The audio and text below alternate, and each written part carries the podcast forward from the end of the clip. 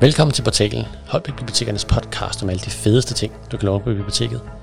I dag handler episoden om sjove bøger, og hjælp fra min kollega Amalie Fanø Vok, så ringer jeg op til Christoffer Jakob Andersen, som har skrevet en masse sjove bøger, som vi kan snakke lidt om, hvordan man skriver sådan nogle.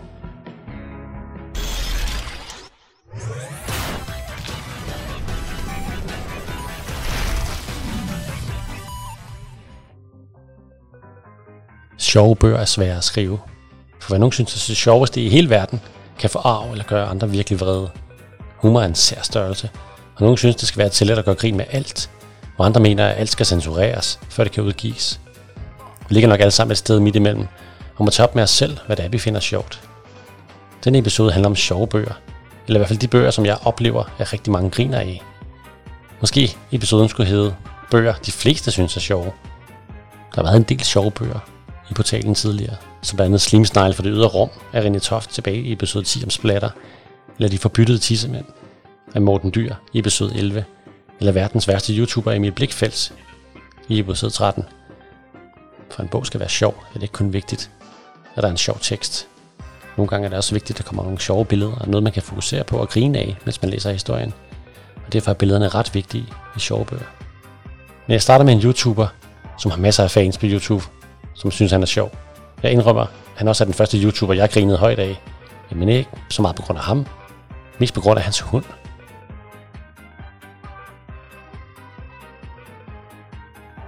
Jeg ved ikke, hvorfor jeg kunne huske ham så tydeligt, men der var ingen tvivl. Det her var knægten, der var kommet ind til dyrehandleren for at købe mig, men som havde glemt sine penge. I rod mellem min muterede hjerne og de gamle hundeminder, kunne jeg ikke sige, hvor lang tid siden det var, men det var ham, der stod og fumlede med sin cykel på den anden side af gaden. Nå, høj kaketfyr, kaldte jeg. Men han var åbenbart ikke det skarpeste værktøj i kassen. Han kiggede sig forvirret omkring og stirrede mig oven i køben, direkte i øjnene, uden at fatte, det var mig, der kaldte. Så han endte bare med at trække på skuldrene og sætte sig op på cyklen. Det måtte være hans mors gamle havelåge. Men selvom den med garanti var langsom, ville jeg få svært ved at indhente en cykel på mine korte ben. Hey, Mr. Overbid, knurrede jeg og sprang ud på vejen. Der blev hakket bremser i, og jeg så en stor skraldebil glide med vinene dækket mod mig. Et øjeblik stod jeg forstenet af skræk, og skraldebilen nåede kun akkurat at stanse foran mig. Nu stod jeg 35 cm fra forenden og stirrede ind i øjnene på en tøjhund, der var bundet fast til kofangeren. Creepy. Mm, slap af dit fulde apparat, råbte jeg op til skraldemanden bag rattet. Han kludede ud og troede, det var en gammel mand inde på fortoget, der havde råbt af ham og mens de to gik i gang med at skændes, kunne jeg smutte over vejen. Men så vent dog på mig, gød jeg efter kasketknægten, der allerede slingrede afsted på cykelvraget. Jeg løb efter ham så hurtigt, jeg kunne. Han var det eneste menneske, jeg indtil videre havde mødt, som ikke var ude på at sælge mig, fange mig eller køre mig ned med en lastbil. Og han havde jo engang prøvet at få mig som kæledyr. Han måtte være frisk på at give mig et sted at bo og noget at spise. Det var ikke til at sige, om det var lykkedes for mig at ryste professor Vortekrem af, eller om psykopaten ville springe frem fra det næste gadehjørne. Jeg havde brug for et sted i sikkerhed. Jeg var fuldkommen flad, da jeg endelig kunne se ham stå og cyklen ved et hus. En lang, lang løbetur senere. Han cyklede heldigvis som en gammel nisse. Men desværre var hans hørelse også håbløs. Jeg havde galpet op. Det første lange stræk. Men han opdagede ikke noget. Nu låste han sin cykel og gik indenfor et lille hus med have og garage. Hmm, jeg håber fandme, det har været løbeturen værd, sukkede jeg, mens jeg hæv efter vejret på vej hen mod lågen. Jeg krøb under den og kom ind i en ret hyggelig lille have. Jeg ville egentlig bare være gået lige op til døren og havde ringet på. Men da jeg så et utroligt flot blomsterbed med roser, og hvad ved jeg, opstod en overvældende følelse i mig. Nemlig den vidunderlige, uimodståelige trang til at grave hele lortet op. Nøj, det føltes så fedt at tæve ned gennem den bløde jord med forpoterne, og se blomster og planter stå i en fontæne ud over hele havestien. I stedet i min nye superhjerne lå der stadig gode hundeminder. Hvad fuck laver du? lød det pænt bag mig, jeg kiggede op på knægten, der stod i døråbningen og mobbede. Vi stirrede hinanden i øjnene et kort øjeblik, og så svarede jeg, mm, jeg er jo ikke ekspert, men jeg synes, det ligner, at jeg graver et hul. Hvad synes du, det ligner, Einstein? Man kunne have hørt en knappenål falde til jorden. Men det var bare hans kæbe. Han stod så længe med åben mund, at jeg så mindst tre fluer være inde og vende. Har du et navn, eller skal jeg kalde dig torskemund? spurgte jeg. For det var blive lidt pinligt, at han bare stod og glodede. Morten, stammede han Okay, hvor mange emmer er der så i det? Morten rystede på hovedet. klaskede sig på panden og begyndte at grine hysterisk. Haha, selvfølgelig. Ah, det er en prank. Han kiggede rundt i haven, stavrede ned til havelågen og kiggede ud på gaden. Men han fik ikke øje på andre end mig. Han gik hen til mig og greb fat i mit halsbånd. Hvad fuck laver du, mand? Går du bare og rager på fremmede folk? sagde jeg og snappede efter hans hånd. Okay, hvad sker der her? spurgte han. Sveden piblede frem på hans pande. Sidder der en højtaler et eller andet sted? Hvem taler? Sig mig, er du uhøflig eller hjernedød? Det er mig, der sidder her og taler. Ej, hun kan ikke tale. Ja, og kasketfyre kan jo ikke høre. Hallo? Morten var helt grøn i ansigtet nu. Jeg, jeg, jeg har set dig før hos dyrhandleren. Du hedder Bubi. Jeg tror, jeg havde lige glemt mit navn. Skal vi gå indenfor? Jeg har ikke fået noget at æde siden i går. Jeg, jeg tror, der er noget grillkylling tilbage. Og du er min nye bedste ven, Morten. Og så susede jeg ind i huset. Bubi, den talende hund, skrevet af Morten Mønster og Merlin P. Mand i samarbejde og udgivet gennem People's Press. Den kan læses for 9 år. Det handler om hunde, kæledyr og sådan sjov. Historien foregår næsten i vores verden. I hvert fald hvis man tror på, at Morten har en talende hund, og der findes gale videnskabsmænd, der kan eksperimentere med hunde og få det til at ske, at hunde faktisk kan tale. Bubi er en helt normal hund, der sniffer til rumper og slikker sin egen boller. I hvert fald lige til den dag, han bliver købt af en gal videnskabsmand, der hedder Professor Vortex. Han har en plan om at lave Bubi om til en klog og sød hund. Desværre går noget helt galt, og Bubi bliver til den grove og konstant brokkende hund, vi kender så godt fra Mortens videoer. Det er også en origin story, og Bubis historie handler om, hvordan han mødte den kiksede og utroligt dumme unge mand Morten, der efter en besværlig overtagelse går med til at lade som om han ejer Bubi. Sammen må de stoppe den professor, der meget gerne vil have fat i Bubi igen. Bøgerne er illustreret af Sofie Kampmark, der formår at ramme det perfekte, sjove, tegneserieagtige med det realistiske look, man kender fra YouTube-videoerne. Forsiden forestiller Bubi, der trækker Morten efter sig en snor. I baggrunden ser man alt fra skurke til en stor muskelhund til en meget, meget sød lyserød pudel. Man er ikke i tvivl om, det er en sjov bog, og man genkender straks Bubi, hvis man kender ham fra videoerne. Bøgerne er fyldt med farveillustrationer, der er sjove, og der er fyldt med action. De supplerer teksten ret godt. Selv hvis man ikke kender Morten Mønster fra YouTube, og de videoer, han lavede med sin gamle hund Bubi, så vil man stadig finde historien ret sjov. Bubi taler så grimt, at de fleste voksne får røde og ører. Men det er samtidig også sjovt, at hunden har en så råden holdning til alt og alle. Hvis man har set videoerne, kan man ligefrem høre den stemme, Morten har givet Bubi i videoerne. Det er faktisk pisse sjovt. Der er udkommet tre bøger om Bubis eventyr. Bubi den talende hund, Bubi bliver fucking stjerne, og Bubi i Vildmarken. En af de store navne inden for dansk humor har levet op til flere provokerende stand-up shows, radiosketches og endda fået udgivet sine bøger som tegnefilm. Han er provokerende på den fede måde, og er ret god til at forvirre alle rigtig meget. Han lægger også stemmer til stort set alle sine karakterer, og bøgerne, han har skrevet, ligger meget tæt op af tegnefilmen, men det gør dem ikke mindre sjove, plus at man rent faktisk kan høre figurernes stemmer i hovedet, når man læser om dem. Da Aske stod ved sin cykel efter skoletid, var han helt rundt på gulvet. Han kiggede ned på rygsækken. Den ternede ninja sad livløs og stirrede frem for sig med sine sorte knapøjne. Den lille arm med sværet hang ud over åbningen. Aske gav tasken et forsigtigt spark. Ninjans arm dinglede lidt, men ellers sad den stadig stille. Aske sparkede lidt hårdere. Sig noget. Ninjaen sagde ingenting. Hallo, prøvede Aske lidt højere. Sig nu noget. Hvad skal jeg sige? Stemmen kom bagfra. Aske hoppede halvanden meter, eller det gjorde han jo i virkeligheden ikke, men du er med, ikke? Han fik et kæmpe chok. Inden han fik vendt sig om, vidste Aske, at det var Glenn, der var kommet listende på sin cykel. Glenn satte fødderne på jorden, men holdt sine hænder på styret.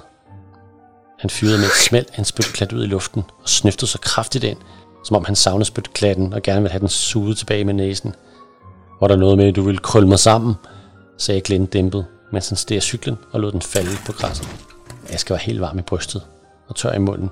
Han prøvede at grine overrasket. Hvad? Nej, nej. Glenn nærmede sig troende. Nå, det har jeg altså lige hørt. Der var kun 5 meter mellem dem. Glenn tog sig god tid. Han nød virkelig situationen. Nej, det, det var ikke mig, der sagde det. Det var...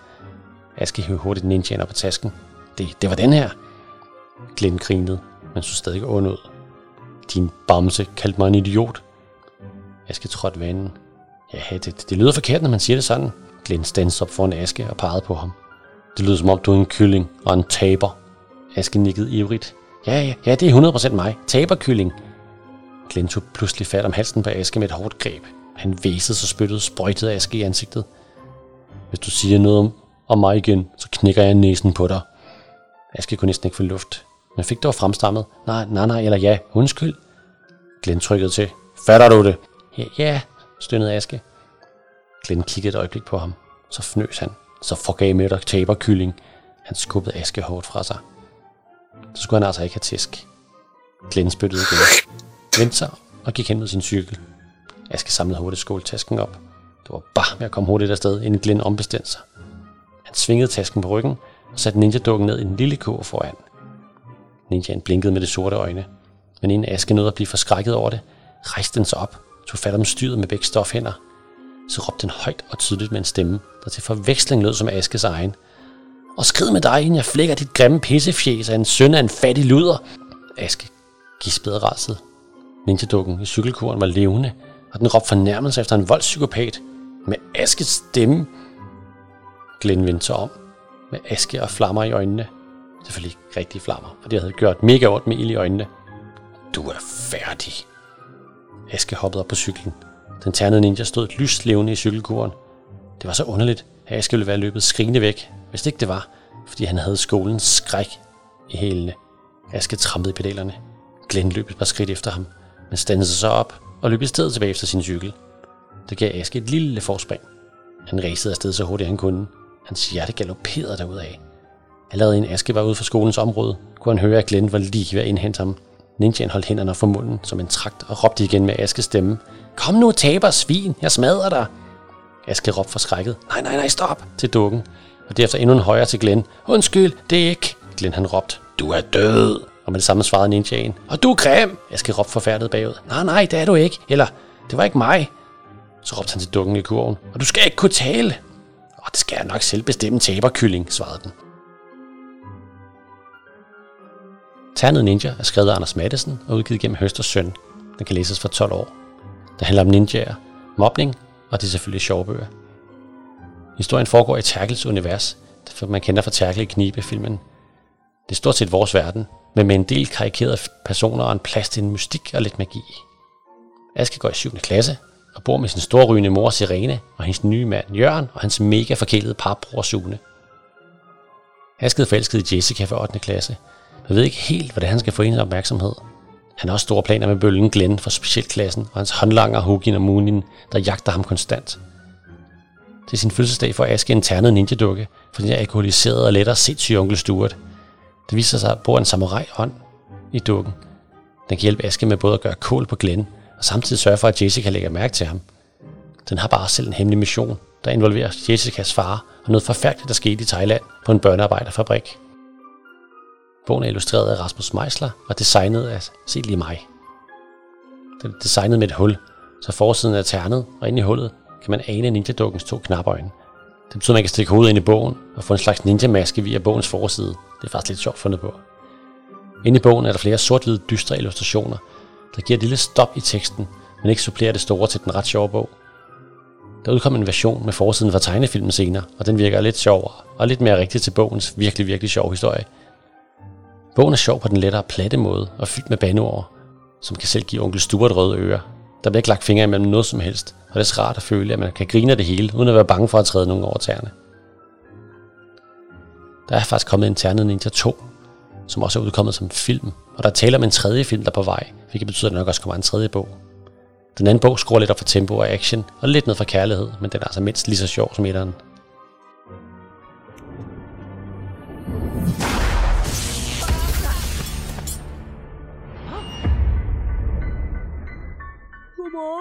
Alle sammen. Hey Laske, Sune, gider du ikke godt gå ud? desværre. Det er nu. Aske, mamma! Han er helt vild med Jessica. Øh, Tro på det, Aske. giv mig det der. Selvfølgelig, Aske. Lige så snart jeg får min bograpport. Ellers så havner det her på nettet. Aske er jo bare så... Aske. Fuck af. Ja. Babben, du er død! Fuck mit liv. Wow. Hvad er det for en? Det er sgu da en ternet ninja. Det kan du da nok se. Fuck af med dig. Taberkylling. Og skid så med dig, din søn af en ludfattig luder. What? Hvem, hvad, hvad er du for noget? Ah, ikke igen, altså. Hvis du kalder mig Harlekin, så stikker jeg dig. Jeg tilhører Philip Eberfrø. Det er ham, jeg leder efter. Jeg hjælper dig, og du hjælper mig. Jeg ved, hvor du bor. Se, det kommer.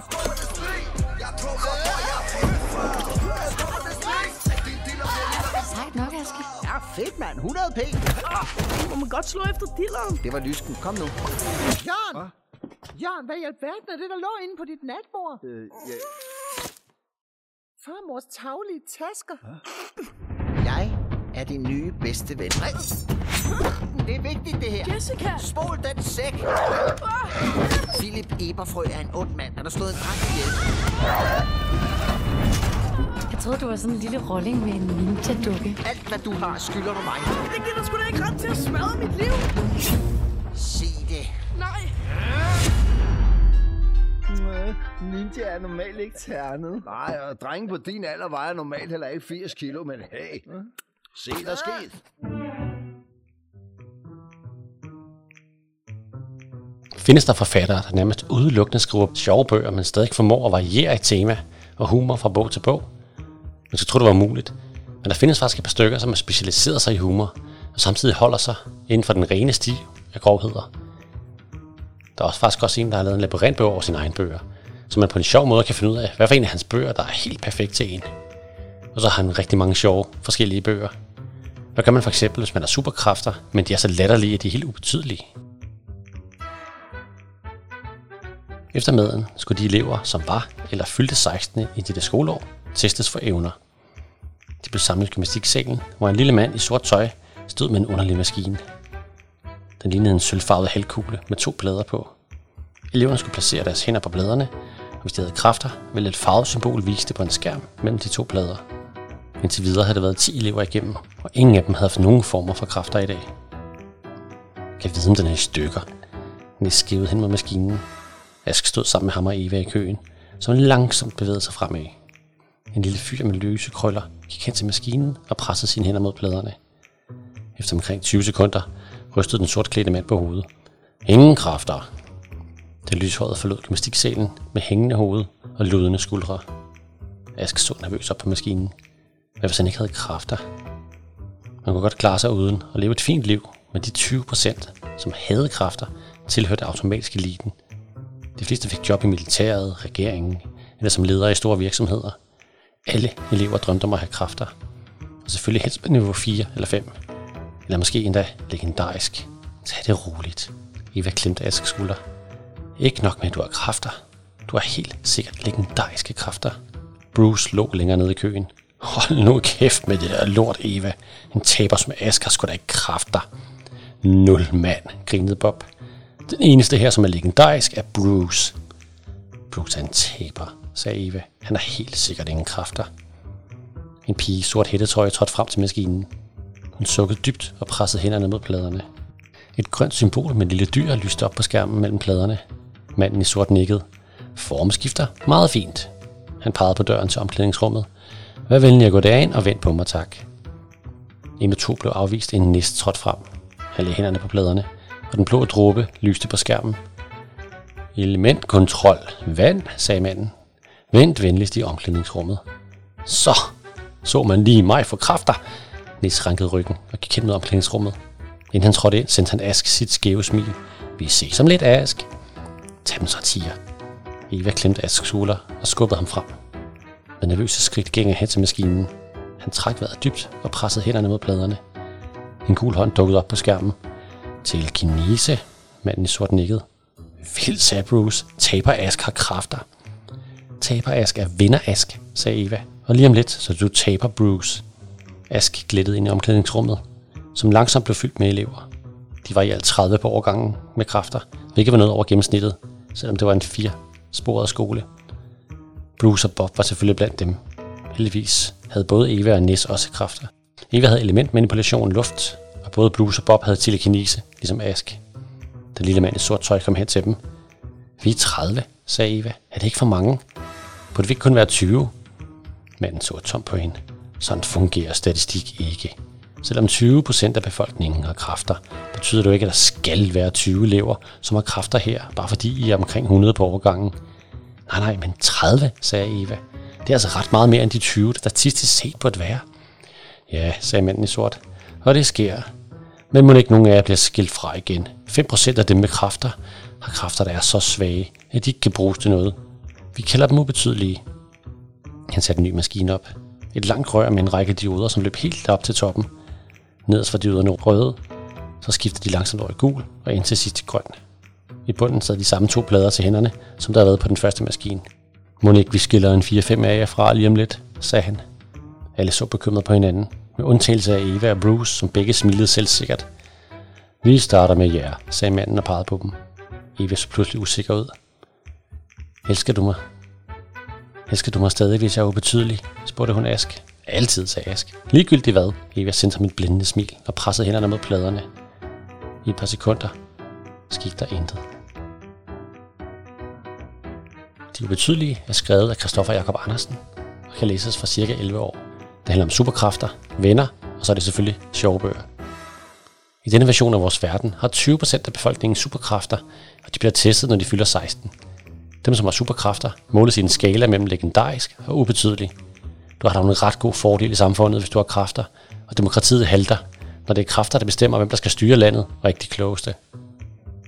Askanans Splice var blevet scoret af skolens mest populære pige Eva, der er overbevist om, at han bliver en legendarisk held. Men desværre har han kun evnen til at flytte på meget få gram jord, og hun tager videre på militærakademiet uden ham.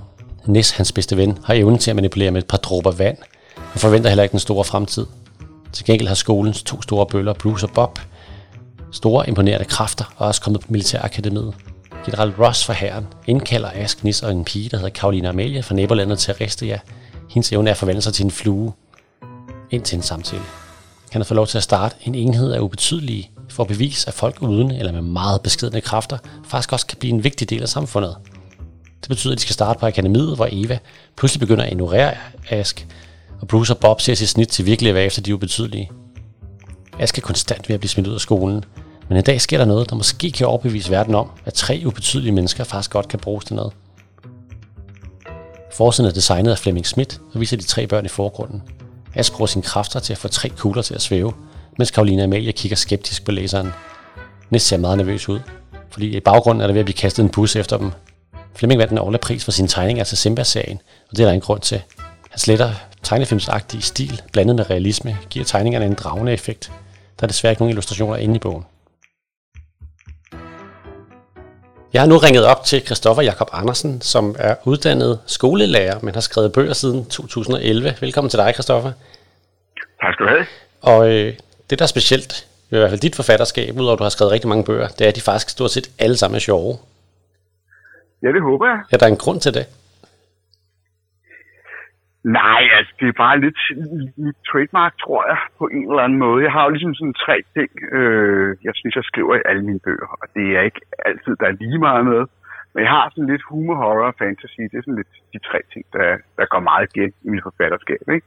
Jeg vil sige, at sådan humor måske lidt mere dominerende end de andre ting. Øh, men jeg har tit et eller andet element af uhygge i mange af mine bøger også, og så har jeg ofte et overnaturligt element på en eller anden måde også.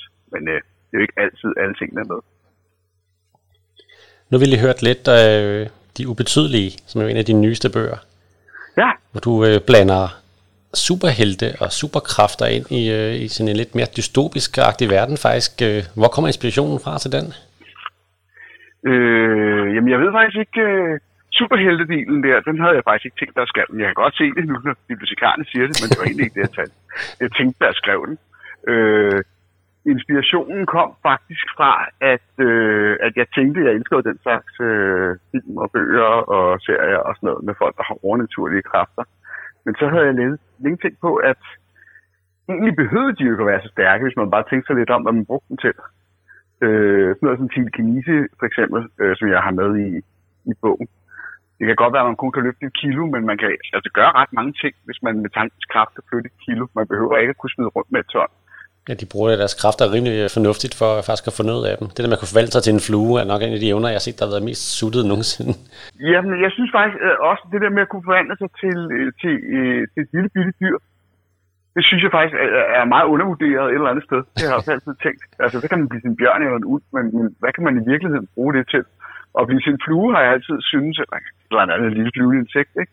Det er i virkeligheden meget effektivt til rigtig mange ting, tænker jeg.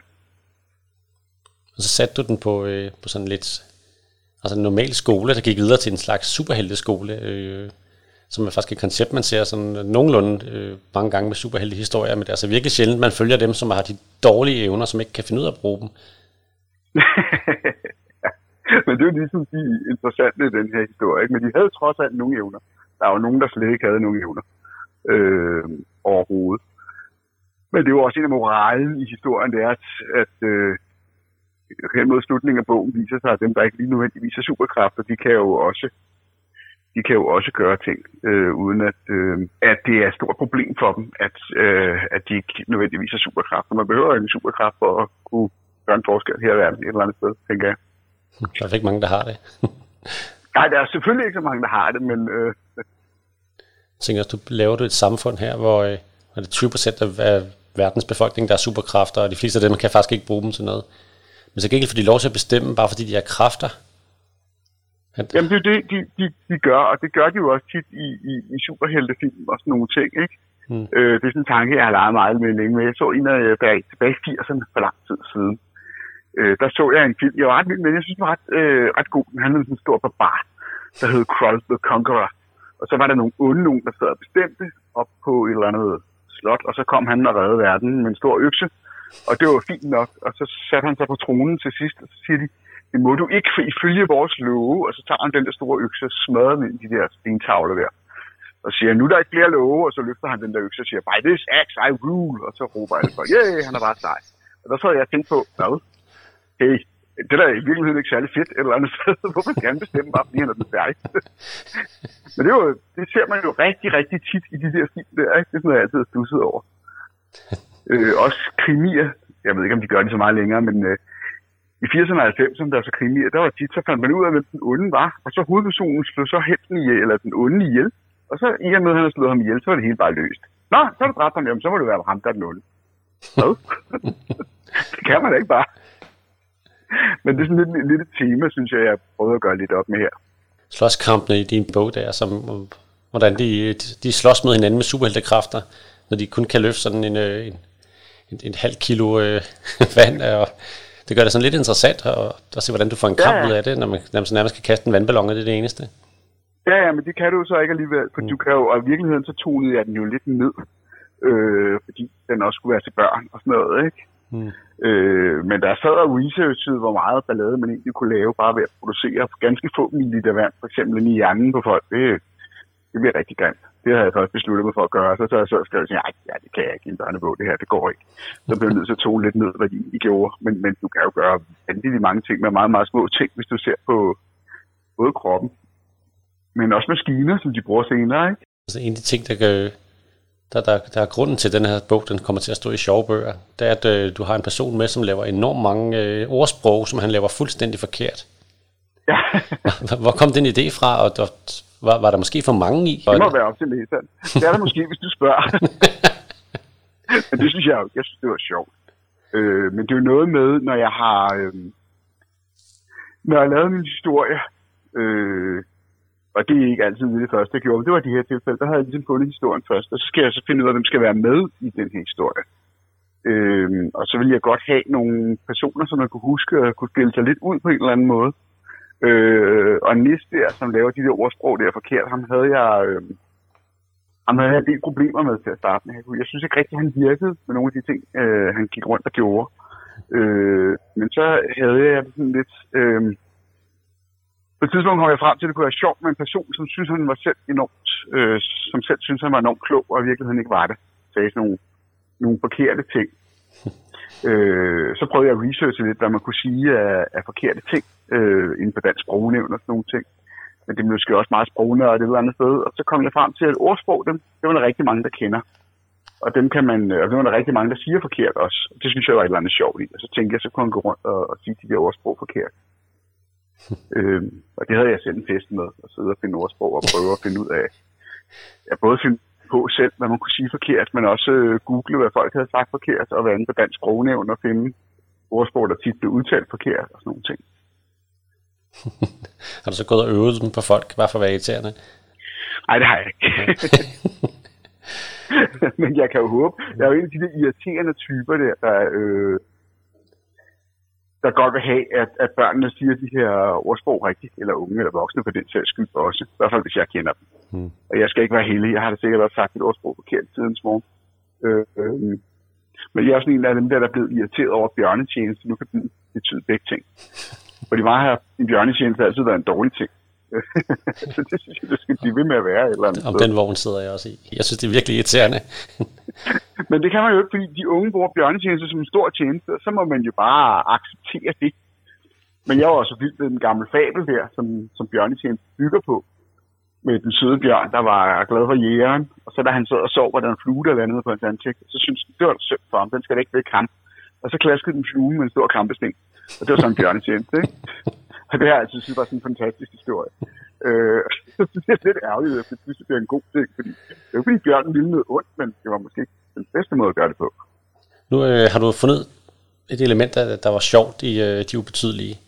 Og, øh, men mange af de andre bøger, der er skrevet, der er også nogle, nogle helt andre elementer, der, der er meget anderledes end det der med ordsprog for eksempel. Hvordan finder du ud af, hvad, hvad der skal være i, i dine bøger, og hvad, hvorfor er du sikker på, at det bliver sjovt, og hvordan sørger du for, at det bliver sjovt, der rammer så, meget, eller som rammer så mange som muligt? Øh, jeg kan jo aldrig være sikker på, at det er sjovt. Jeg har kun skrevet noget, jeg selv synes er sjovt.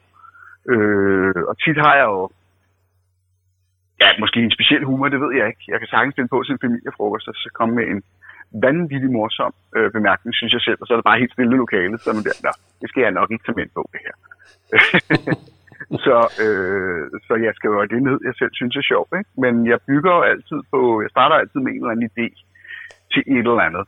Øh, og det er ikke altid, jeg får det brugt. Øh, det kan være en historie, det var lidt ubetydeligt. Der fik jeg ligesom konceptet der først med, øh, kan man ikke bruge de her kræfter, selvom man ikke kan så meget med dem, kan de så ikke bruges til et eller andet. Og så skal jeg jo finde på en historie til det koncept, og det har jeg så gjort. Og når jeg så har historien, så skal jeg finde ud af, hvem skal så være i, øh, hvem skal så være i bogen, hvad for nogle personer skal have med i, øhm, og, og hvad skal der ske i de forskellige scener. Men det kan også være en anden idé. Nogle gange har jeg en idé til en person og sige, den her person, den kunne jeg vildt godt tænke mig at skrive i en bog på et tidspunkt. Så kan det være at parkere ham eller hende, fordi jeg ikke lige kan finde en bog, han skal være i. Men så på et tidspunkt får jeg måske en idé til en bog og siger, hov, den der person, jeg havde tidligere, den kan måske puttes ind i den her bog. Og så prøver jeg sådan at klippe tingene tilbage og frem og tilbage, indtil at øh, jeg får noget, der virker. Og jeg skriver jo om rigtig, rigtig mange gange. Når jeg skriver en bog, så læser jeg det igennem, og så finder jeg ud af, at måske virker den her person ikke. Måske skal han være helt anderledes, eller måske virker den her scene ikke, eller det her giver jo virkeligheden ikke nogen mening, eller endnu værre, nogle andre påpeger, jamen, øh, kunne ham her ikke bare gøre det her, eller kunne den her person ikke bare gøre det her, så står man der, og så vil man nødt til at lave om. Du har ikke sådan en øh, sjovhedstestpanel eller et eller andet, du kan teste dem på? Nej, øh, men ofte så er øh, der er nogle, nogle regler for, hvornår noget er sjovt, så man kan prøve at benytte sig lidt af. Ikke? Øh, de gør det jo rigtig tit i, øh, i komedieserier og øh, selv de der satireshows, der var i gamle dage, som ikke så er det så meget længere, men nu bliver de delt op i små bidder på fem minutter på de sociale medier i stedet for. Mm-hmm. Der er det tit, hvis man går ind og kigger lidt på dem, at, at det er jo faktisk det samme, der er sjovt hver gang. De ændrer jo bare en lille smule på forudsætningerne, eller et eller andet andet. Men joken er i virkeligheden meget den samme, ikke? Og så når man finder noget, der er sjovt, så kan man godt sige, at det her koncept det er sjovt, så laver jeg lidt om på det. Kan du huske nogle eksempler?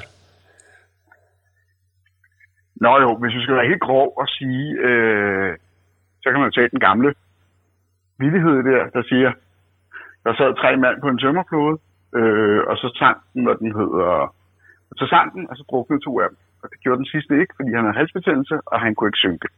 Og det er jo meget sjovt, ikke? Øh, men det kunne så laves op til, at øh, der sad tre bjørne på en tømmerflåde, og der sad tre fugle på en tømmerflåde, og irriterer mig selv, når folk gør det, fordi at det er jo i virkeligheden den samme vittighed, eller der sad tre mænd i en båd, eller mm. tre mand faldt i vandet fra en havn, eller et eller andet. Og der har du i virkeligheden den samme joke, ikke? Hvor de egentlig ikke ændrer punchline. De irriterer mig altid, at de ikke ændrer punchline. Men det, der var lidt sjovt ved den der, det var, at øh, den ene kunne ikke drukne, fordi et ord betød to ting, og så tog man noget ud af kontekst og fik det til at betyde noget andet. Og det greb kan man jo så godt bruge at lave sin egen vittighed og sige, okay, det er jo faktisk meget sjovt. Kan jeg så finde et andet ord, der også betyder to ting, og kan bruge på en eller anden måde? Og så kan du begynde at bygge et eller andet op, som, som bruger de samme teknikker, som man bruger, når man fortæller noget sjovt. Ikke? hvordan sørger du for at, at skrive noget, som rammer så mange som muligt? Sådan, så det ikke bare bliver dig selv, der griner. Øh, jamen, det er jo også sindssygt svært. Altså, man må jo bare krydse fingre og håbe på, at, øh, at der er nogen, der gider at læse det. Det er der som regel, øh, når jeg skriver noget. Øh, men der er jo også... Øh, jeg får nogle, nogle få stykker til at læse det igennem først. Og hvis så siger at det er plat, så, så er det plat, og så skal det måske slettes. Øh, så du kan aldrig, du kan aldrig rigtig sikre dig om, øh, med, som forfatter, at det er sjovt. Jeg kan jo ikke gøre ligesom komikerne, de tager jo tit ud på små steder, og så står de og prøver at fortælle deres billigheder, og så øh, hvis folk griner, så skriver de dem ned, og hvis folk ikke griner, så sletter de dem igen. Det kan man endnu ikke gøre som forfatter. Det må selvfølgelig være, at man skulle åbne et sted, hvor forfatter kan komme ned og læse kapitler op af deres bøger. Og se, folk så folk griner. Jeg tror ikke, det fungerer rigtigt på samme måde. Det var faktisk ikke en dårlig manuskript Poetry Slam. Der. Ja, ja, vi skal lave open mics, ikke? Ja. Vi laver open mics for forfattere. der tror jeg lige, vi har opfundet et nyt koncept. jeg, tror, jeg tror ikke, at det slår igennem lige hurtigt. så han så... Tænker du nogensinde over, om, øh, om du er for grov? Fordi at det er jo er nærmest kommet ind i et, øh, et årti nu, hvor, hvor folk øh, meget let bliver forarvet, og der er altid nogen, der brokker sig over et eller andet. Ikke? Men hvordan gør det, når man skal skrive humor? Fordi humor har jo en tendens til at være meget grovt. Men man kan jo tit meget med, øh, med humor. Man kan tillade sig mere, hvis, hvis, hvis det øh, er sjovt, end hvis, hvis man siger det rigtigt. Øh, men man skal selvfølgelig passe på. Det kommer også an på, hvilke emner man tager op. Men øh, jeg synes ikke, at, øh, at jeg tager emner op, som er sjove på bekostning af andre. Jeg har aldrig brugt mig om vidigheder, som går ud over, over andre. Den der... Øh, hvor man i virkeligheden bare siger, møde større grim, og så griner de andre, ikke? Mm. Det er jo et eller andet sted ikke rigtig sjovt. Øh, og det kan godt være, at der er nogen, der griner, men øh, det er jo ikke noget, Søren synes er sjovt. Og der er jo mange jokes, der bare kører på, og man slår lidt på dem, man ikke er enig med. Så jeg prøver at lave sådan nogle jokes, som er, i lader mig selv lidt, håber jeg på, er sjove og ikke tramper nogen over tæerne. Øh, og så tænker jeg, at, at det går. Men jo, jeg tænker lidt over det nogle gange. Det kan også godt være nogle gange, når jeg har skrevet noget, og synes det er sjovt, jeg tænker, ah, jeg fornærmer nogen med det her, så skal jeg måske ikke øh, skrive det alligevel. Men mindre, at det er fordi, at jeg har en meget stærk mening om det emne, og gerne vil påpege, at det synes jeg er meget forkert, så kan man jo godt gøre det. Hmm. Og så må jeg også stå på mål for det, hvis der kommer nogen, der bliver sure. Men er du nogensinde kommet i problemer på grund af det? Det tror jeg ikke. Altså, jeg har, jeg har ikke... Øh, jeg har aldrig været ude for en shitshow endnu. 7 9 13. men, øh, men jeg er jo heller ikke en forfatter, kan man sige, hvor folk ligger i kø ude på boghandleren for at købe mine bøger. Så øh, jeg tænker, at øh, dem, der kommer ud for de der shitstorm der, de skal, det er tit nogen, der er på tv eller politikere eller et eller andet. Det kræver, at du har rigtig, rigtig mange mennesker, der rent faktisk læser det. eller Rawlings. Jamen, hun har jo også en meget stor base, kan man sige, ja. et eller andet sted, ikke? Jeg tror faktisk, hvis jeg skrev en bog, hvor jeg var transfobisk, så tror jeg ikke, jeg ville få den samme shitstorm, som hun fik. Hmm. Ikke, at jeg kunne drømme om at gøre det på nogen måde, men øh, jeg tror ikke, det ville ske. Jeg ved det ikke. Jeg håber på, det ikke sker. Man kan selvfølgelig godt være uheldig, hvis man... Øh, hmm. der er jo forfattere, der har, er kommet ud i, i noget råd, hvor de har skrevet noget i den bedste mening, ikke? Ja, fucking trans, øh, for eksempel, ja. Ja, præcis. Det var det, jeg tænkte på, ikke? Ja. Øh, og der havde forfatteren jo skrevet det i, i den bedste mening. Øh, øh, og det faktisk, så vidt jeg ved, som, som form for support til, til de transkønnede. Men der var nogle faktuelle fejl i, som måske var uheldige, ikke? Hmm. Så hvis bedste mening kan blive angrebet, så sidder der nogle gange, hvis man skriver noget, der er sjovt, og man også selv lige pludselig får en tur. Men det er godt, det ikke er sket endnu, tænker jeg. Ja, men jeg øh, håber da ikke, at jeg er for grov i, øh, i min humor. Jeg synes selv, den er, er meget tilforladet et eller andet sted. det er jo heller ikke det, der er. For mig det vigtigste historien, jo, ikke? Det er historien, jeg gerne vil have er god, og det den, skal være spændende. Så må det gerne være sjovt også, men ikke... Øh, altså, det er historien, der er det vigtigste, når jeg skriver. Mm. Ja, altså, jeg, jeg har læst en del af dine, og jeg har ikke fundet noget endnu, hvor jeg tænkte, så, nu får han på hatten. Så jeg tror, Nej, det, det, det håber jeg heller ikke, at... Øh... Dem, vi havde faktisk en af dine andre bøger med i, øh, tilbage i episode 14, den der hed øh, Bamser, Brødrester og, og Bomber. Ja. Og øh, ja og der var humoren jo sådan lidt mere, sådan lidt, faktisk lidt snigende uhygge, som du også siger, med at, at der er sådan lidt skræmmende bamse, der jagter det, ham der stakkels Nicky, og, og humoren, ja. humoren er nærmest skrevet ind, som, øh, som om det, det er noget, der sker på en YouTube-film. Jamen, den er også bygget på en YouTube-film. Øh, den er bygget på Nikis Bamse-videoer, som jeg synes var helt vildt sjove, da jeg så dem. Og så øh, skrev jeg til Niki og sagde, det er altså sjovt, det der. Skal vi ikke, øh, skal vi ikke prøve at lave det til en bog også? Og så skrev han heldigvis tilbage, at det gad han godt. og så gik vi i gang. Så den er jo baseret, humoren er jo meget baseret på de øh, Bamse-videoer der, ikke? Ja. Og det er jo også den type humor, der går på, at øh, hvis man overdriver noget, bliver det tit sjovt, ikke? Ja. Altså vold er jo hyggeligt og ikke rart, men hvis det bliver ekstrem vold, så bliver det jo sjovt på en eller anden måde, ikke? Sådan Tom og Jerry. gamle, de gamle tegnefilm, hvor at Tom slår Jerry oven i hovedet med køleskab eller omvendt. Så Mm. fordi det er så voldsomt, så bliver det sjovt på en eller anden måde, ikke? Jeg tænker, vi havde en episode om gys her for nyligt, hvor, øh, hvor vi snakker lidt om, hvor svært det var at skrive en bog i, øh, med, med nutidens øh, jumpscares teknikker, hvor man så bare skulle skrive bøger lige pludselig på en side og prøve at få folk til at springe op. Så, Det kan du heller ikke. Altså, du kan ikke bruge de samme greb, som filmen kan øh, i en bog. Det fungerer ikke. Sådan noget som jumpscare fungerer ikke, hvis du skal gøre det uhyggeligt øh, i en bog. Du Det er lidt- til at bruge nogle andre greb. det var lidt det, De du var op imod. Ja, ja. Kunne jeg godt se med, med, med, med Bamse-videoerne, var jo lidt jumpscares. Hvordan fik du skrevet det om? Jamen, så bliver man jo nødt til at bruge de greb, som er på. Man ved jo godt, hvad... hvad jeg, kan jo, jeg kan jo se, hvad Niki ville med det, og hvad det var, han gerne ville, hvad det var, han gjorde i filmen. Og så bliver du nødt til at bruge de samme greb, bare i bogform i stedet for.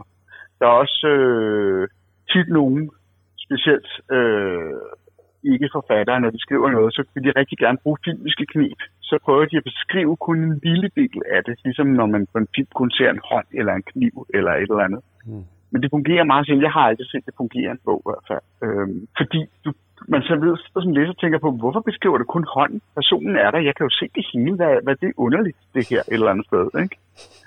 Øh, og så begynder man at, øh, at, at blive reddet ud af illusionen på en eller, anden, en eller anden måde. Så man bliver nødt til at bruge nogle andre ting i bogen. Men bogen kan en masse andre ting så, i stedet for, som filmen ikke kan. Som man i gamle dage måske prøvede med øh, at putte ind over filmen, hvor de havde den der narrator, eller den der stemme, der ligesom fortalte nogle ting. Det må man jo holde op med, for det er, det er lidt en bogting at gøre det. Det virker lidt fjollet, at øh, der er en, der skal fortælle en noget om film. Der skal man vise det på en anden måde. Ikke? Det er de ting, der i hvert fald øh, er lidt specielt øh, for dit forfatterskab, at, øh, at dine bagsider, de øh, skiller sig ud fra alle andre, vi har på bibliotekerne overhovedet. Fordi du netop altid kommer med, i de ubetydelige, siger du endda, at den her bog er virkelig ubetydelig. Den er, der findes altid tykkere og ældre og mere litterære bøger, og sådan, der er faktisk... Det er en ubetydelig Ja, ja, bog, du ikke at læse den. Inde i de andre dine bøger har en forbandelse på til den, der læser på bagsiden og sådan noget. Hvordan kommer du frem til de der mærkelige bagsider? Det er fordi, jeg hader at skrive bagsider, og det er mig selv, der skal skrive det. Øh, jeg ved ikke, om det er sådan på andre forlag også. Øh, det tror jeg faktisk, det er, at forfatteren selv skriver bagsider. Jeg troede altid, der var nogen, der havde læst den og skrev, den her bog handler om. Og så bliver bogen jo ros, så får man lyst til at læse den, og det er også en god bog, så det er færdigt, der står god, spændende krimi, det handler om det og det, ikke? Men det kan jeg ikke få mig selv til at skrive om min egen bøger. Det kan jeg jo ikke bestemme, hvad læseren skal synes om det. Det tror jeg, det er. Jeg har altid hadet at skrive, øh, skrive de her bagsider. Og så har jeg skrev, jeg tror faktisk, det var på Tellerup, jeg skrev det første gang. Øh, hvor jeg skrev, jamen hvis jeg selv skal skrive den, så bliver det sådan her. Så skrev jeg et eller andet, så tænkte jeg, nej, det kan vi ikke, så skal vi nok skrive den for dig. Og så skrev de, det er sjovt, det trykker vi. Så jeg "Hvad?" det trykker I, ja vi gør.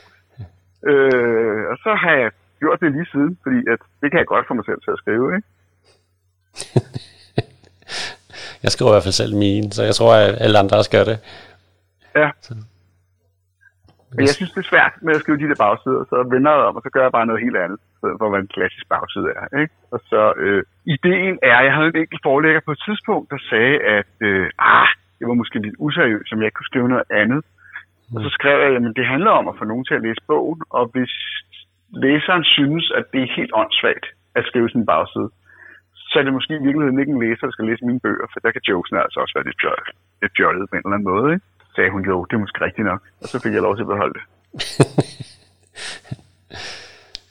Kommer der en, øh, en toer til din ubetydelige historie egentlig? Fordi at, at det kunne der jo sagtens. øh, det er ikke min plan lige nu. Øh, jeg synes, det er en afsluttet historie. Men man kan jo altid øh, putte en ekstra historie på, hvis at, øh, man bliver glad. Det kan være, at jeg pludselig finder ud af, at det her kunne være fedt. Det vil jeg gerne få. Men hvis det kommer nogen og siger, du får en million for at skrive en to, så kan det også godt være, at jeg gør det. Men øh, ellers var det ikke lige umiddelbart sagen. Men så mange af dine øh, bøger, at er sådan enkeltstående bøger med afsluttede historier. At, at, Jeg kan også, jeg har altid, jeg kan bedst selv lide, når jeg læser og læser ej afsluttede historier. Jeg har aldrig været den store seriefan. Øhm, jeg, vil, jeg vil gerne i gang med noget nyt. Og hvis serierne bliver for lange, så selvom de er rigtig gode og spændende, så har jeg det selv med at gå død i dem, fordi at nu har jeg sådan lidt, "Nå, nu må det godt ske noget helt andet på en eller anden måde. Ikke? Mhm. Øh, det samme med Netflix-serier. Jeg kan godt lide serier. Jeg kan faktisk godt lide de bedste. De, jeg kan bedst lide de korte serier, der er på måske to-tre sæsoner. Dem der, der er på 18 sæsoner. Det begynder det at blive mm. lidt voldsomt for mig. Så bliver jeg allerede træt af bare at kigge på, hvor mange sæsoner der er på serien. Altså det der handue, de kalder for, øh, at, at den er for at aftjene sin værnepligt. Når den når sine 10 episoder eller et eller andet, så skal man stoppe. Jamen, det kan godt være. ja. Man skal stoppe den der. Og så kommer det an på, hvad det er. Noget som de der gamle komedieserier, som Seinfeld og øh, hvad de hedder. Det er jo fint nok, øh, at de er på en million sæsoner. Men dem ser man på en anden måde. Der ser man lige et afsnit sidst her, når man lige føler for det. Ikke? Mm. Så der kan historien heller ikke sammen, så det er fint nok. Så det kommer jo igen an på, hvad det er. Men jeg elsker også nogle øh, historier, hvor man ikke ved, hvad der sker. Øh, det synes jeg er helt fantastisk, og man skal prøve at øh, gætte sig frem til, hvad der sker. Men der sker et eller andet mærkeligt, at man skal have forklaring på, hvad det er, der foregår her. Ikke? Mm. Øh, men jeg bliver også meget skuffet, hvis de så ikke kommer med en ordentlig forklaring. Så vil jeg hellere have, at den er lidt mindre mystisk og får en ordentlig forklaring. Jeg kan huske, at jeg så en film engang, og den var virkelig fed, synes jeg. Der skete så mange mærkelige ting. Jeg kunne simpelthen ikke regne ud, hvad der foregik. Jeg sagde, åh, jeg glæder mig til at finde ud af, hvad det her det handler om. Og så i slutningen får man at vide, at hovedpersonen er død og kommet i helvede. Og derfor sker der bare mærkelige ting, så han bliver forvirret. Og sådan, nej, det er simpelthen ikke en orden slutning. det gider jeg ikke. Det kunne de have gjort bedre. Jamen, det er lige niveauet bedre. Og så vågnede han, og så var det hele bare en drøm. og den hedder jeg også. det kan jo altså ikke, det der. Det gider jeg ikke. Det er ikke længe siden, jeg læste en gyserbog, hvor, øh, hvor man vidste, han drømte. Jeg tænkte bare, men så er det jo ikke hyggeligt, for han ved jo, at han bare kan vågne op. Men Nej, men man kan jo godt få det til at virke. Mm. Øh, jeg øh, så meget i 80'erne tilbage dengang, der så jeg meget morderisk mareridt. Dem var jeg rigtig glad for, de Det film. Øh, der var jo også bare en drøm, men øh, de fungerede alligevel. det der kunne de ikke vågne, så det, det var lidt bedre, tænker jeg. De kunne ikke vågne, og hvis de døde drømmen, så, øh, så døde de også i virkeligheden. Den så jeg fandme også meget. Men jeg har jo gjort det selv med, med spillets forbandelse her, hvor at øh, Niki er blevet fanget i et nyt spil, øh, og ikke kan komme ud. Mm. Og det er jo bare et spil, så han starter jo bare forfra, når han dør, så det er jo ikke rigtig farligt. Men det bliver det sådan en lille smule alligevel. Gang nummer 25, han dør og starter helt forfra, så begynder det at blive lidt, lidt irriterende. Ikke? Så er det ikke rigtig sjovt længere. Så kan man godt begynde at se, okay, nu Ja. har jeg ikke lyst til at dø mere. Den har jeg faktisk ikke fået læst endnu. Så øh, nej, men der dør han rigtig, rigtig meget. Okay. Og han, der sker jo ikke noget ved det, han dør, når han starter forfra. Men øh, han starter jo helt forfra, ikke? Hvad siger den virkelige Nicky til det, at han bare skal dø hele tiden i din bog? Nå, men han har været med til at planlægge det jo. Nå, De har jo planlagt det sammen. Så, øh, så jo, jo, han synes, det er fint nok, at, øh, at han dør. Han er i hvert fald ikke brokkes over det. Jeg kan ikke engang huske, at det, var- det, her, det, var, det var ham, der foreslog det. Øh, vi sidder jo og snakker det igennem om, hvad der skal ske i bogen, ikke? Mm. Så skriver jeg dem, og så kigger han dem igennem bag, og siger, nej, det her, det synes jeg ikke fungerer, det skal vi lige have lavet om. Så han er inde over bøgerne, det er ikke sådan, at jeg bare øh, sætter ham til at dø hele tiden. Og han gør det jo også selv. Han har lavet på spilvideoer selv, hvor der sker noget lignende, ikke? Okay, det er ikke engang set. Jeg kigger også jeg tror han dør hele tiden, men han lavet sådan en, hvor han kommer igennem, og så kommer han ud, og så ryger han ind i den igen. Starter han forfra, ikke? Hvad arbejder du egentlig på lige nu? Er der flere sjove bøger på vej? Ja, lige nu sidder jeg faktisk og skriver Spillets Forbandelse 2, Uh. så kommer på et tidspunkt, om ikke øh, så længe. Så har jeg lige lavet en bagbog også. En dagbog. Til næste år. Jeg har skrevet en, en jeg har jo skrevet et par fagbøger før. Nå, fagbog. Jeg Jeg hørte, dag, jeg hørte dagbog. Jeg tænkte bare, det kan jeg ikke. Nej, en dagbog, nej, det har jeg ikke skrevet nu. Det kan være, jeg skal gøre det på et tidspunkt. Så jeg har faktisk overvejet at skrive en dagbog på et tidspunkt. Altså ikke om mit liv, men skrive en bog i daghundsform. Fordi jeg ikke har gjort det. Jeg kan godt lide at prøve at udfordre mig selv, og så skrive noget, som, øh, som jeg ikke har skrevet før. Mm. Mm. Eller bedst noget, som ikke er skrevet før. Altså, men det skal være svært at finde noget, som, som ingen andre har skrevet før, ikke? Det er meget svært snak, eneste, ja. hvor jeg er helt sikker på, at jeg har gjort det, øh, det er den, der hedder Bent og Anja, hvor det er sådan en speciel hovedperson i bog, der handler om en dreng, der er forelsket en pige, og gerne vil score hende. Og det tror jeg ikke, der er andre, der har gjort. Det er der ikke. Så, øh, det, men jeg kan godt lide at have skrevet noget, som ingen andre har skrevet. Ikke? Det ved jeg, for jeg elsker labyrintbøger, så jeg læser dem alle sammen. Så det, der, er ikke, der er ikke noget som den, nej. Det er der ikke. Nej. Og så er jeg jo virkelig dårlig til at score hende. jeg har fået at vide, at, øh, at det er meget svært at score hende, og jeg har lavet meget svært. Jeg synes ikke, den var så svært selv. Det er jo heller ikke pointen i bogen. Øh, pointen i den bog er jo netop, at det, det sjove er jo ikke at score hende på alle mulige åndssvage måder. Ikke? Mm. hvis man bare scorer hende, så er bogen jo ikke, øh, så er den jo ikke specielt sjov. Plus, at man kan læse den på ah, et kvarter eller sådan noget. Jeg havde en af mine venner, der tog alle de rigtige valg hele tiden. Han sagde, han læste den på et kvarter, så han færdig med det. Det var Og han synes ikke, det var særlig sjov. Sådan, Det var fordi, der stod alle de rigtige valg, så det var ikke sjovt. Jo. jo, et gør noget åndssvagt. irriterende menneske. Ja, det er jo fint nok. Altså. Men det er også derfor, jeg med vilje har skrevet lige præcis i binderen. Jeg har jo skrevet, øh, hvor man kommer fra, så man uden at kunne gå alt for langt tilbage, hurtigt kan finde ud af at, øh, at gå tilbage igen og læse videre et eller andet sted, så man ikke skal sidde og læse helt forfra hele tiden, når man tager et fjollet valg. Ikke? Ja, man kunne save i din bog, ja, så man ikke øh, skulle starte forfra, ja. Jeg gjorde det jo selv, da jeg læste svært trolddom som barn, der skrev jeg jo alle stederne ned, så jeg kunne vende tilbage til dem. Ikke? så du havde bare sådan en helt papir fyldt med tal. og prøvede også at, øh, at tage de forkerte valg øh, først, så jeg fik det hele med. Ikke? Jeg gør det også med computerspil, hvis man kan. Så saver jeg, og så prøver jeg altid at gøre det dummeste, så jeg dør og kan lave det om, og så prøver jeg at gøre det rigtigt igen bagefter, så jeg ser både, hvad der sker, hvis man dør og sådan noget. Ikke? så spiller så dobbelt så lang tid at gennemføre. Ja, jamen, jeg gennemfører aldrig de der tider, der står, øh, hvor lang tid det tager et kom- at gennemføre et computerspil. Jeg bruger altid sikkert en dobbelt. Så jeg ved ikke, hvordan folk gør det den der tid. Nomineret tid 9 timer, så jeg bare kigger.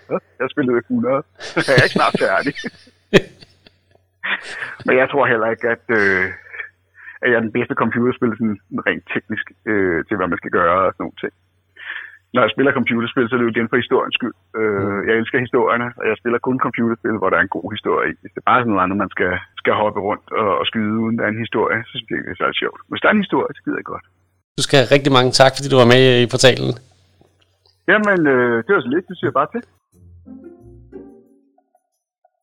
For at blive en smule i superheltes verden, vender vi øjnene mod en lille skodby i Danmark, og en række bøger skrevet af en børneprogramsvært, som er vant til at få både børn og voksne til at grine. Emner som pølsevogne, meteorer og numsekløen. Niller smed sig på sin seng. Den største. Det var også det, Tykke havde sagt om Superman. Superman, der godt kunne stoppe kometen. Superman, der var klar kendt, som ikke kunne stoppe kometen. Niller skulle lige til at begrave sit ansigt i puden, da en tanke slog ned i ham. Han var godt klar over, at en rødhåret, halslap dreng fra Skovlåne Bytorv ville få svært i kampen mod kometen for det ydre rum.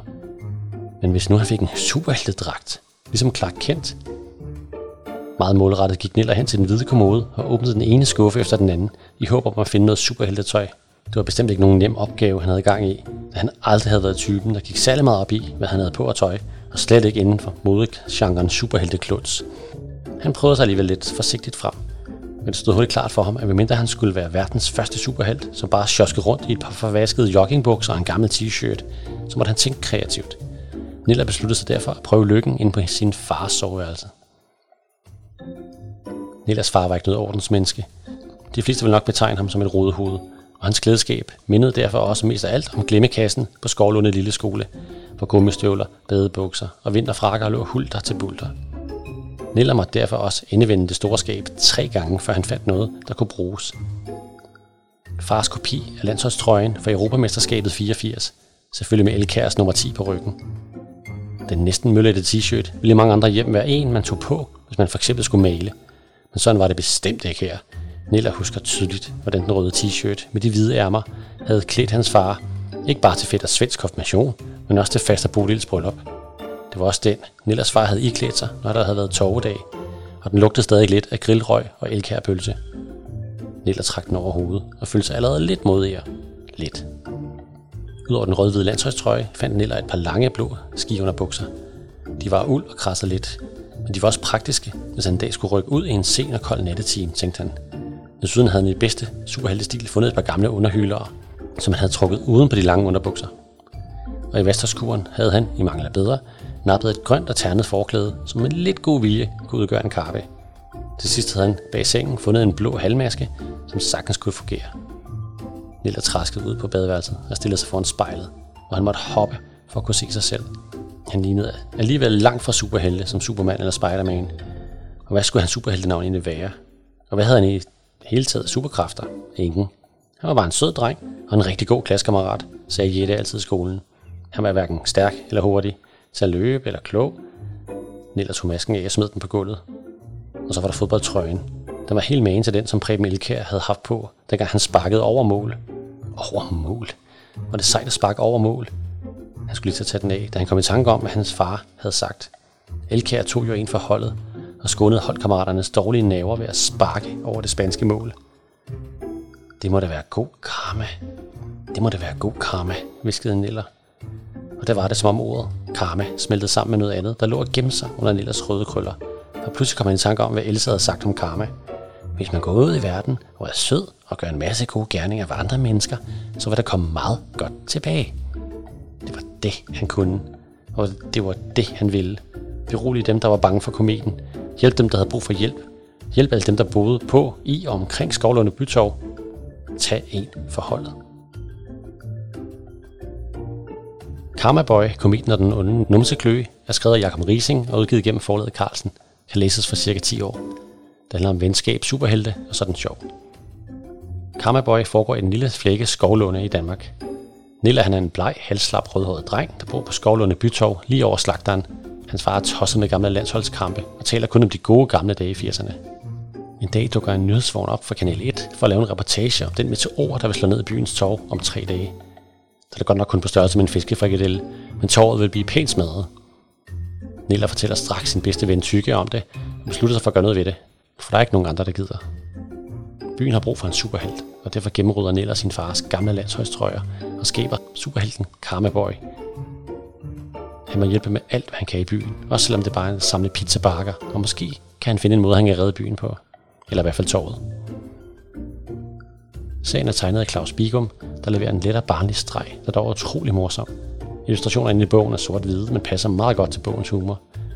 På forsiden ser man Kammerboy i farver, der med armene over kors stiger mod læseren.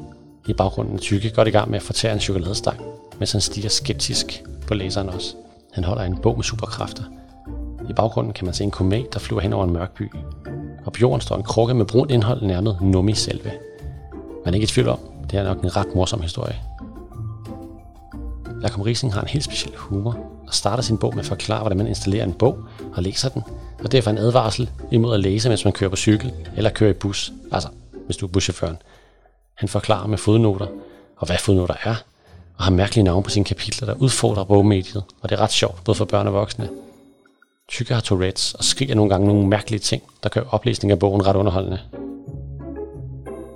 Der er kommet cirka seks bøger i serien om Kammerboy.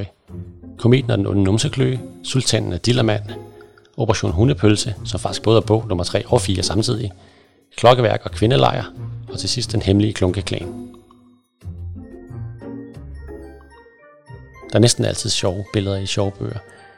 Men nogle historier har specialiseret sig i at have så mange tegninger og så mange sjove episoder, at det nærmest er en tegneserie i sig selv. Vær nu forsigtig derude, venner, sagde mor. Og husk nu dine briller, Nelson. Jeg har ikke brug for dem mere, mumlede jeg. Mor stivnede. Hvad? Da jeg vågnede her til morgen, kunne jeg se alt tydeligt. Mor ser nervøst over på bedstemor. Du godeste, udbrød bedstemor. Er der ellers sket noget i dag? spurgte mor. Nu stirrede de begge to meget underligt på mig. Det ved jeg ikke, sagde jeg. Hvad tænker I på? Føler du dig anderledes i dag? Eller har du lagt mærke til noget andet usædvanligt? spurgte mor. Jeg var ret forvirret. Vidste hun, at den her dag indtil videre havde været den mest underlige dag i hele mit liv? Måske, svarede jeg. Jeg lavede en super vild dobbelt saltomortale på mit værelse her til morgen. Mor vendte sig hurtigt om mod bedstemor. De så på hinanden, som om det, jeg fortalte, ikke var spor underligt. Som om det var lige præcis det, de havde forventet, jeg ville sige.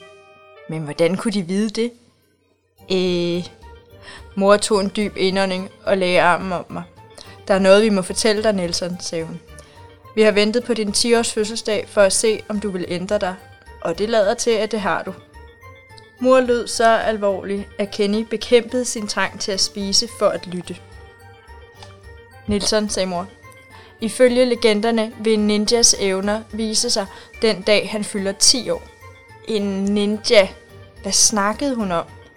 Din far var den sidste ninja i verden, tilføjede hun. Og eftersom han ikke længere er hos os, så vil jeg mene, at det nu er dig, der er den sidste ninja på jorden. Hvad? Jeg var fuldstændig forvirret. Hvad var det, der foregik? Sejt! hylede Kenny. Du er ninja, Nelson! Så kan du springe baglæns hen over ting og sådan noget. Nej, jeg kan ej, råbte jeg. Er I blevet vanvittige? Det, der skete her til morgen, var en total tilfældighed. Kan du ikke prøve at gøre et eller andet, spurgte bedstemor og skubbede sin stol hen imod mig. Lige nu, prøv at hoppe baglæns over den her stol. Niks. Jeg forestillede mig, at jeg hoppede baglæns og smadrede direkte gennem spisebordet. Så kunne de selv se, at jeg var den samme gode gamle nørd, som jeg var i går. Og helt sikkert ikke en super sej ninja. Kom nu, klagede Kenny og klappede begejstret i hænderne. Okay, jeg prøver, sagde jeg. Jeg bøjede i knæene og sprang. Det gik fuldstændig, som jeg havde forventet. Jeg hoppede op i luften, ramte stolen og væltede. Ah!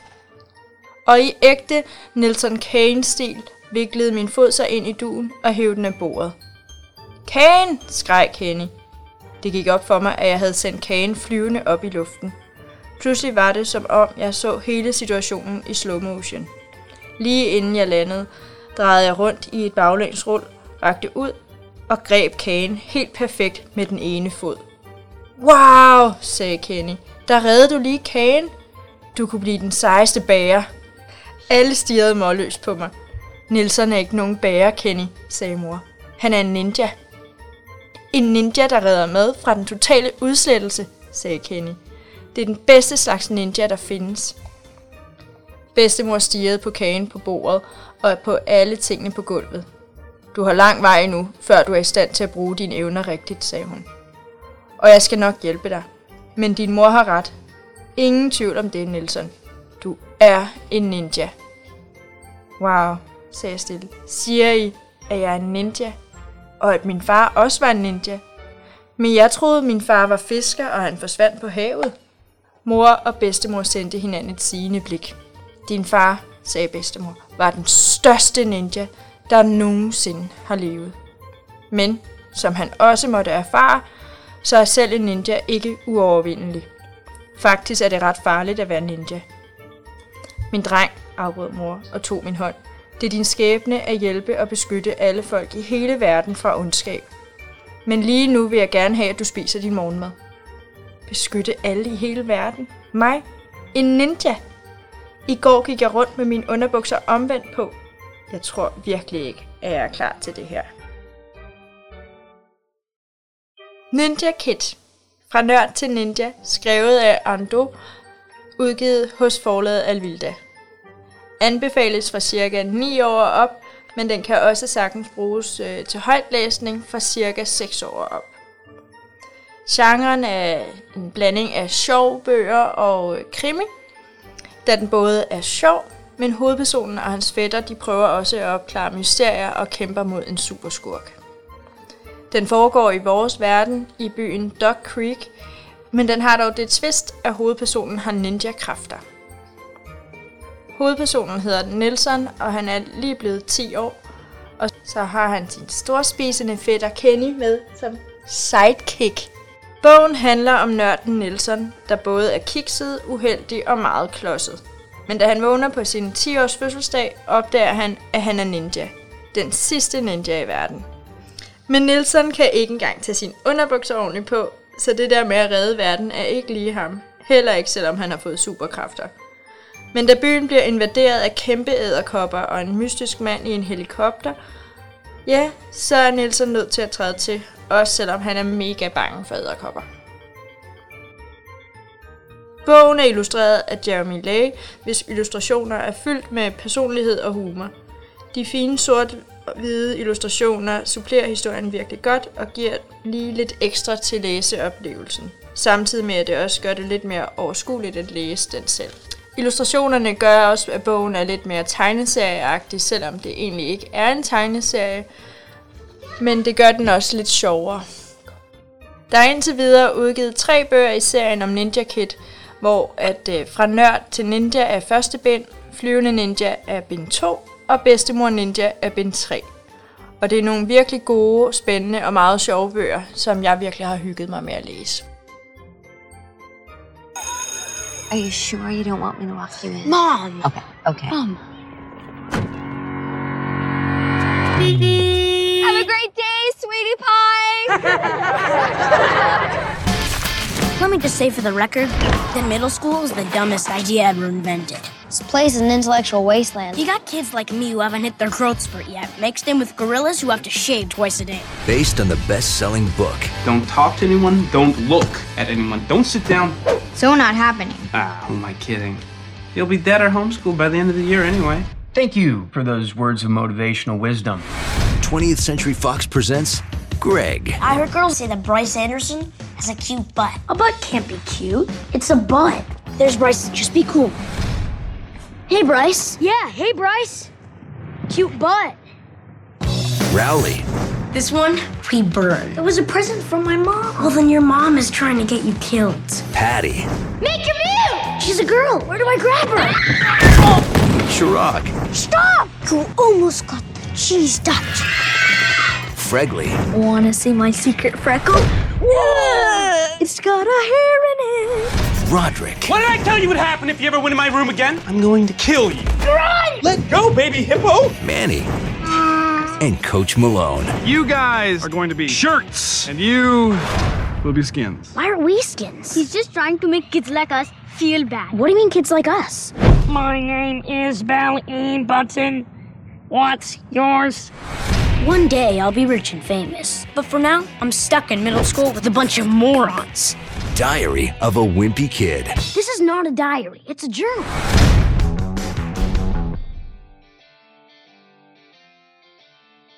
En del bøger bliver oversat til dansk, fordi de sælger godt i udlandet og er mega sjove.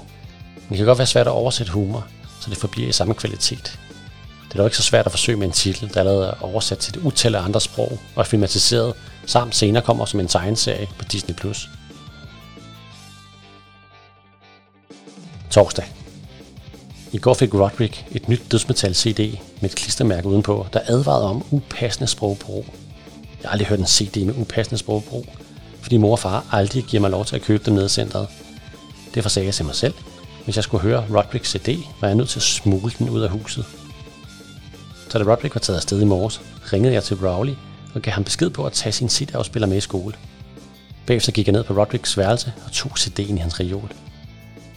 Man må ikke have musikafspillere med i skolen, så vi måtte vente til efter spisefri kvarteret, og vi fik lov til at komme udenfor. Lige så snart chancen bød sig, sne Rowley og jeg mig om bag skolen og satte CD'en i afspilleren. Men Rowley havde glemt at sætte batterier i, så det fik vi ikke meget ud af.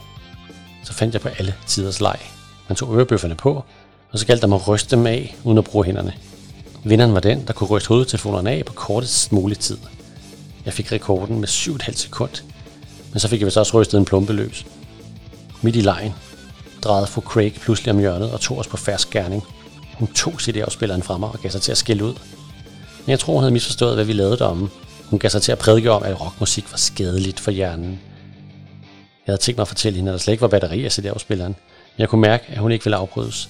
Så jeg ventede bare, indtil hun var færdig, og så sagde jeg, ja, jeg vil, fru. Men ellers som fru Craig skulle til at lade os gå, gav Rowling sig til at tudbrøle og sagde, at han ikke havde lyst til at få sin hjerne ødelagt af rockmusik. Helt ærligt, samtidig ved jeg ikke, hvad der sker for den dreng. Det er fredag. Så, nu har jeg gjort det. Da resten af huset var gået i seng i går aftes, listede jeg ned under og hørte Rodricks CD på stereoanlægget i stuen. Jeg tog Rodricks nye ørebøffer på og skruede helt op for lyden. Så trykkede jeg på afspillerknappen. Allerførst vil jeg sige, at jeg godt kan forstå, at de har sat klistermærker på med upassende sprogbrug på CD'en. Men jeg nåede at skulle høre cirka 30 sekunder af det første nummer, før jeg blev afbrudt. Det viste sig, at jeg havde glemt at sætte hovedtelefonerne til forstærkeren. Derfor kom musikken ud af højtalerne, i stedet for at spille i høretelefonerne. Far trak mig op på værelset og lukkede døren, og så sagde han, nu skal vi to, hvis lige have en lille snak, min fine ven. Når far siger ven på den måde, ved man godt, at man har gjort noget forkert. Første gang han sagde ven til mig i det tonefald, fattede jeg ikke, han mente det ironisk, så jeg var ikke helt parat. Den fejl laver jeg ikke mere. Wimpy Kid 1, ikke en dagbog, er skrevet af Jeff Kinney og udgivet gennem forladet Gyldendal, kan læses for cirka 11 år. Det er dagbøger, og det er selvfølgelig sjove bøger. Historien om Wimpy Kid foregår i en ukendt by i USA. Han bor sammen med sine pinlige forældre, sin sadistiske storebror Roderick og sin overbeskyttende prins af en lillebror Manny. Gregs mor har købt en dagbog til ham, som hun tvinger ham til at skrive i. Han kalder det selv en notesbog, for ikke at få bank af sin storebror. Og måske kan han bruge den en gang, når han bliver rig og berømt. Han har lige startet udskolingen, hvor det vrimler med store gorillaer, der allerede barberer sig. Og så er folk som ham, som er små og splicede. Det er virkelig unfair. Greg han har en solid 53. plads som den lækreste dreng på overgangen. For pigerne er lige pludselig ikke længere i, hvem der kan løbe hurtigst nær. Nu kommer det an på alt muligt mærkeligt som tøj og penge eller en god røv. Gregs bedste ven Rawley er mindst nede på nummer 150 og pænt ligeglade med så vigtige ting. Historien fortæller Greg om, hvordan han storebror har narret ham, om den nasty ost, der har ligget i overvis på basketballbanen, og om hvordan man planlægger den perfekte Halloween. Desværre tvinger hans mor ham til at tage Manny med. Alt i alt er det en dagbog, der handler om fuldstændig normale ting i hverdagen, men skrevet på en måde, hvor man bare ikke kan lade være med at grine. Sagen er illustreret af Jeff Kinney selv, og han tegner en totalt barnlig streg, der til gengæld er totalt underholdende. Han er ekspert i at få fantastiske tegninger ud af stort set ingenting. De er fyldt med talebobler og sjove situationer, der supplerer teksten i stedet for bare at afbilde den. Forsiden er bare et stykke papir, hvor Greg er tegnet og tapet fast til bogen. Det er kun de ned og linjer bag ham, der giver et hint om, at det her er en dagbogsform. Faktisk ser forsiden slet ikke sjov ud, men der er noget ved stregen, der gør, at man er nysgerrig. Når man først bladrer i bogen, så finder man utallige sjove tegninger af alle historiens karakterer, og så er man fanget. At den serie, der handler om en drengs lettere unormale hverdag med piger og lektier og pinlige forældre, kan være så underholdende, er mig lidt en gåde. Men den er mega sjov, og det er sjovt at følge Gregs liv og alle de ting, han oplever. Og der er en grund til, at filmen er filmatiseret, for man er virkelig underholdt gennem hele serien.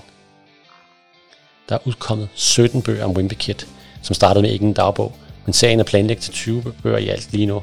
Og derudover har hans bedste ven Rawley også fået udgivet tre bøger, som starter med en utrolig venlig ven. Der er mange sjove bøger, der handler om en dreng, der kommer ud for nogle lidt specielle ting. Nogle drenge er helt almindelige, og så er der andre drenge, som er lidt specielle. Drenge, som er bange for rigtig mange ting, og pludselig er nabo til verdens ondeste mand. Vildt hoppede op af Allans havesti, mens han fløjtede en af sine helt særlige fløjtelyde, den der skulle bringe held. Han ringede på, og så ringede Dot på 13 gange mere, fordi hun elskede at trykke på knapper.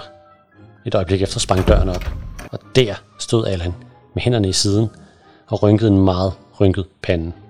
Ja, ja, ja, ja, ja, ja, ja, ja, sagde han 13 gange. Jeg hørte det godt første gang. Undskyld, sagde Vilf. Du er min lille søster. Hun elsker at trykke på knapper. Dots små klistrede fingre var allerede på vej op mod dørklokken igen. Æder, min baby. Jeg hader babyer, udbrød Allan med vemmelse. Dot, hun smilede bare.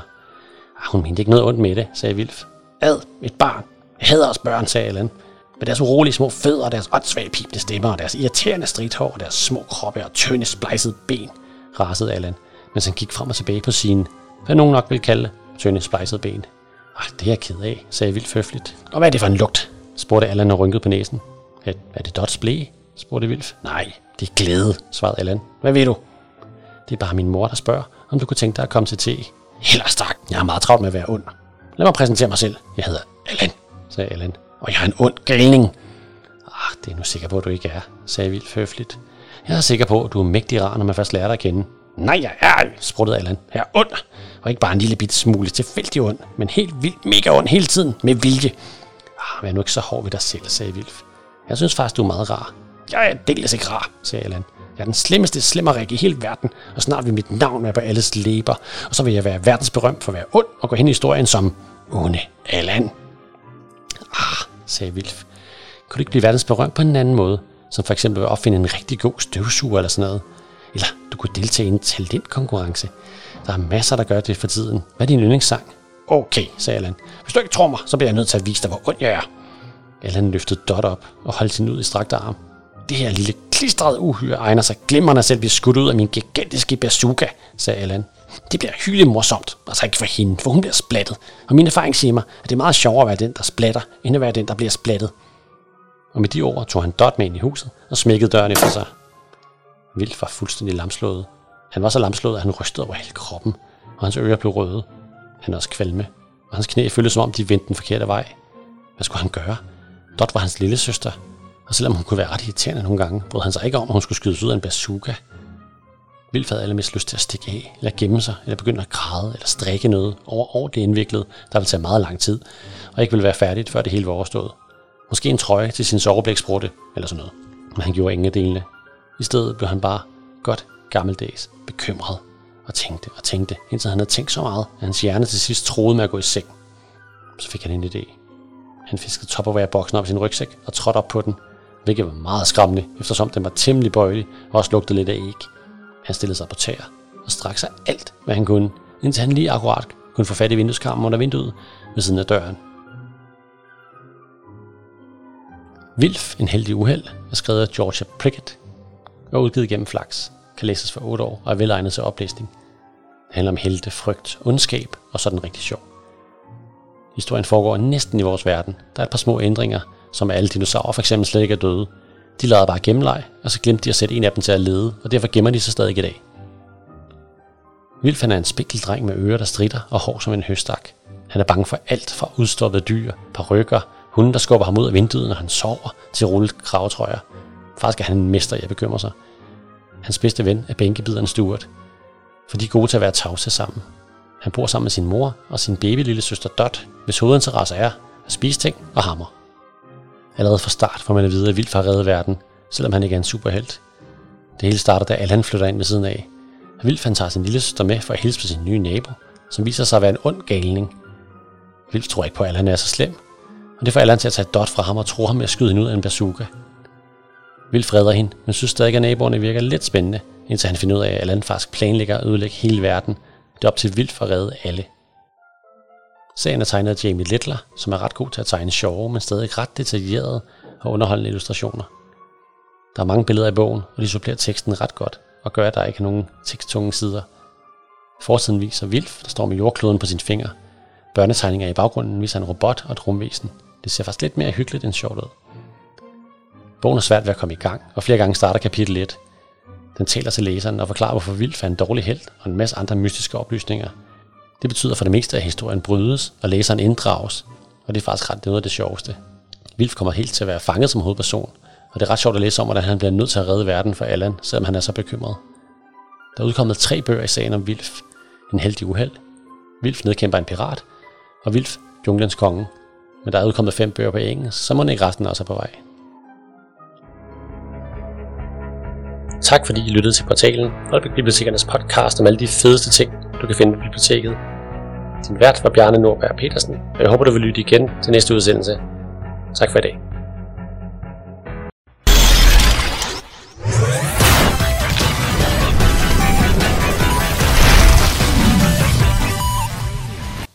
Ninja Kid fra nørd til ninja, skrevet af Ando.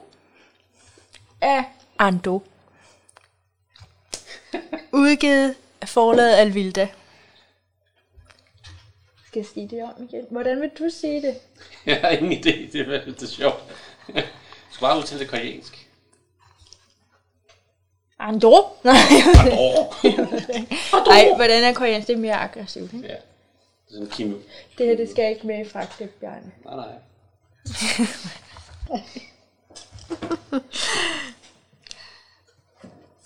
Nå. Nu kommer jeg ud af det. Andor! Ej, kan vi ikke sige, at nummer to er godt nok? Jeg synes, okay.